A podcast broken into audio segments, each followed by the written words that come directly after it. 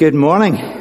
It's really good to see you. Going to do a little response just at the start of our service together. So the words are there. I'm going to say the first line and if you would join with me in uh, the responses. Christ is risen. He is risen indeed. Christ is risen. He is risen indeed. Jesus is risen. Hallelujah. This is Easter Sunday and it's um, it's good to be able to worship together on this day. Let's pray together before we go any further. Let's pray. Lord Jesus, when you were taken before Herod and Pilate, when you suffered in agony on the cross, and when your body was sealed in a tomb, it looked as though evil had triumphed, as though love goodness and truth had finally been defeated, but you rose again, love triumphant, goodness vindicated, truth victorious. Living Lord, to you be praise and glory. Your enemies had done their worst, mocking you, beating you, nailing you to a cross.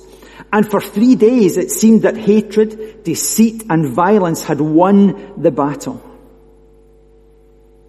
But you rose again, renewing, restoring, redeeming.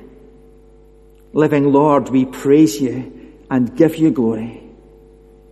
It looked as though hope was groundless, faith futile, the future empty, for your purpose appeared to be destroyed, broken, beyond redemption. But you rose again, reviving confidence, rekindling trust, recreating life itself. Living Lord, you deserve all our praise and glory. Your friends had failed you when you needed them most, betraying you, denying you, abandoning you, and they were consumed by guilt and shame. And Lord, we understand because we so often do the same. But you rose again, forgiving, accepting, affirming. And as we seek forgiveness, we are amazed that in you we find acceptance and affirmation. Lord Jesus, it's hard sometimes not to question or be perplexed at life's injustices and ask if your kingdom can ever truly come. But you rose again, light in the darkness, faith in our confusion, heaven touching earth. And one day we'll see your kingdom in all its fullness, but for now, we see only parts. On this Easter day, we are reminded that the same power that raised you to life is available to us through Holy Spirit, and that as your children, we walk in victory because Jesus is alive. Amen. In the run up to uh, particularly Christmas and Easter, the comms team in the church tried to find um, ways of getting our message across to folk that we've not done before. And because they come around every year, you know, we've kind of tried quite a lot of things. Uh, and so this year, for Easter, we decided to try something a bit more online than normal. Um, and we put out a little um, picture uh, in the days running up and then got them all together in a video. And our thanks go to Caitlin uh, for, for getting all that uh, together for us. During December we had an advent calendar. Uh, and that's about opening a different door each day to find out what's behind it. And the last door is onto the stable scene where Jesus is born uh, on Christmas Day. Jesus, the greatest gift ever. So that got us thinking about what other doors that would help us to see a little bit more about who Jesus is. So the first was the stable door. A reminder of the circumstances that Jesus was born in. And then, it was not the kind of place that you would expect a king to be born. The second was like a cottage. As a child, Jesus was a refugee in Egypt only returning to his home when King Herod died. He worked as a, as a carpenter and during his ministry we're told that he didn't even have a place to call his own. He was shunned by the political and the religious leaders of his day because he was so often seen with people that they considered worthless and outcast. And so he himself was seen in that way. And then the third door was the door to the temple, a reminder that Jesus spoke truth to power. That's a modern kind of phrase, but we understand a little bit of what it means. He challenged the beliefs and practices of the religious leaders, calling them liars and cheats and hypocrites. He told them that they were more concerned with the outside and what things looked like than what was going on in their hearts.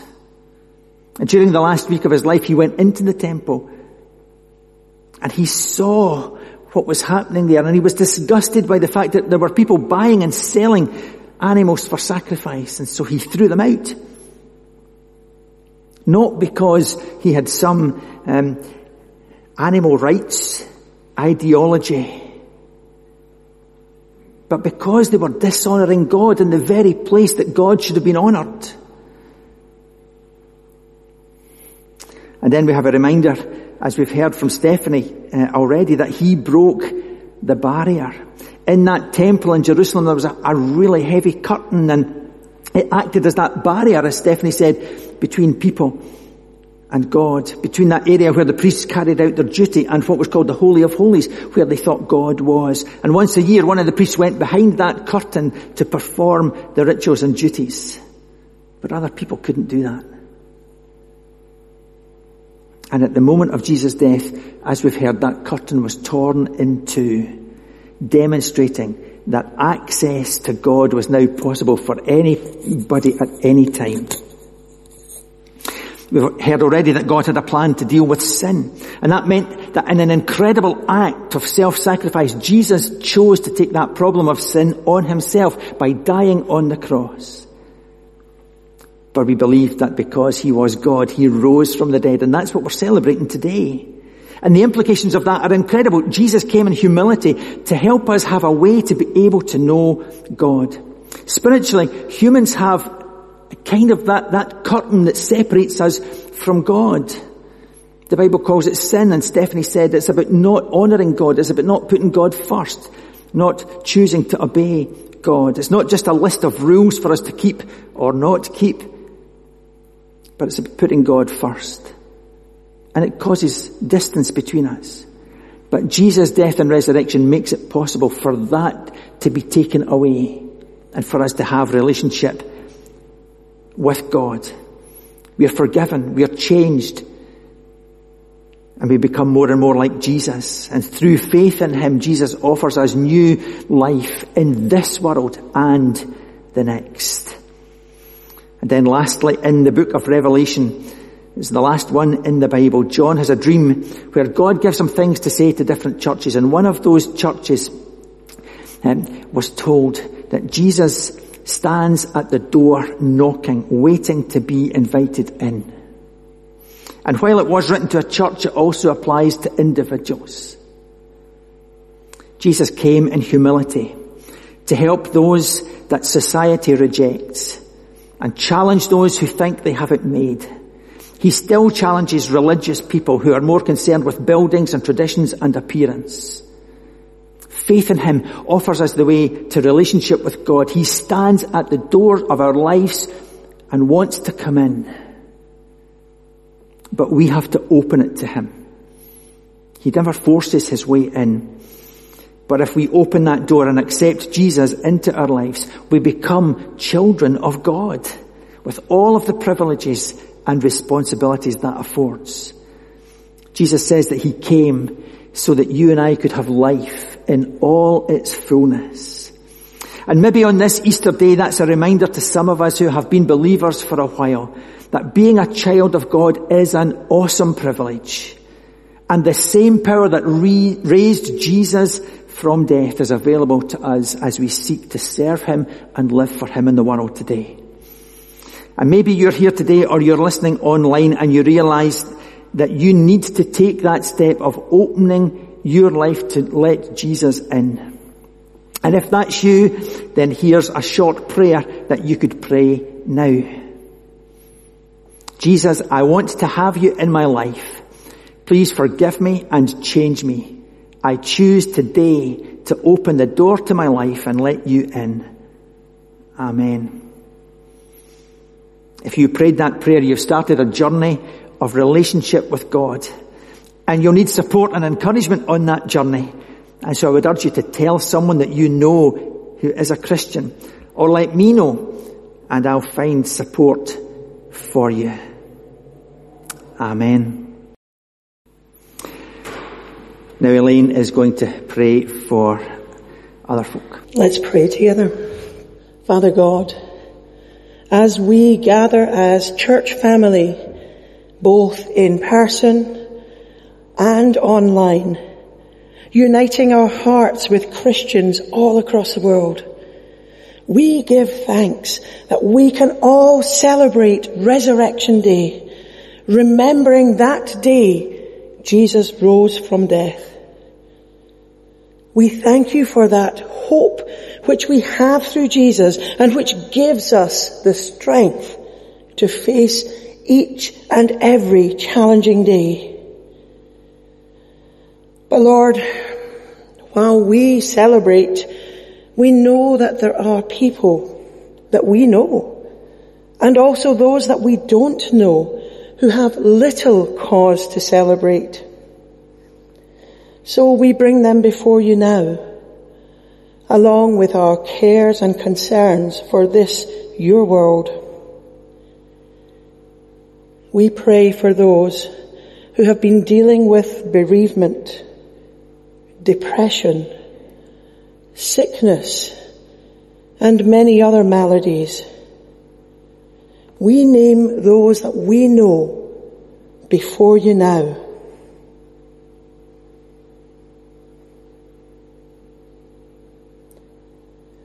We ask, Lord, for your blessing on their lives. May they know your comfort and be given the strength to face each day. We give thanks for the five million people now vaccinated in the UK against COVID. But while celebrating that remarkable achievement, we are also aware of the terrible repercussions that a drop in our guard could bring. Lord, grant us patience as we progress through the various stages of opening up but also keep us safe. We continue to pray for the parts of the world where vaccines are low, are in low supply or non-existent. Help us as a country to continue to look out for our neighbours, both near and far, and to be in the front line of providing support for those most in need. as our country faces Scottish elections on the 6th of May. We pray that those standing for election would be imbued with wisdom and truth as they seek to represent the people. May hatred and resentment play no part in these elections. And where there is discord, we ask, Lord, that you would use us to bring your peace. The recent blockage in the Suez Canal is an example of how life can be affected and changed to an extreme level. So we pray, Lord, that you would remove any blockages in our own lives which affect our relationships with people, with others, and especially our relationship with Jesus. May Jesus' love flow freely through us and may it reach others as we seek to love the lost, the last and the least in our society and in the world. Lord, as we carry on our celebrations this Easter, help us to live in the gladness and grace of Easter Sunday every day in our lives. Let us have hearts of thankfulness for your sacrifice. Help us to walk in that mighty grace and tell your good news to the world. We commit these prayers, both the spoken and the unspoken, to you in Jesus' mighty name. Amen. It's not Easter without one particular hymn. And uh, we're going to stand, uh, although we can't, I really miss not being able to sing, do you know? But particularly for this, uh, we're going to stand together and please at home sing with great gusto the hymn, Thine be the glory.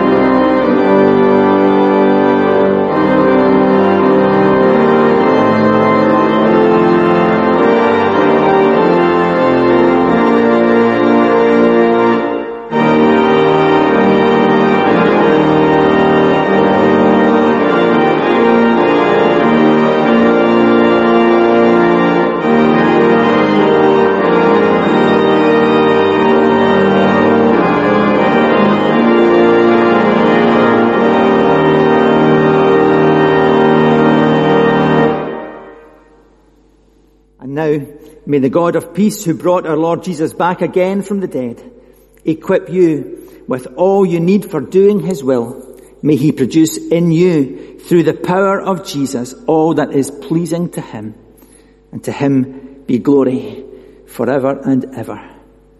Amen. Please have a seat. For those of you who are in the building, just hang on a little minute. For those of you who are uh, watching us online, uh, thank you for joining us today. It's been great to uh, have you as part of what we've done and we hope that you uh, join us again next week and we hope you have a great week. For those of you who are here, if you want to come again next week, you need to book. Eh? And we're booking a week at a time, so no block bookings for weeks on end.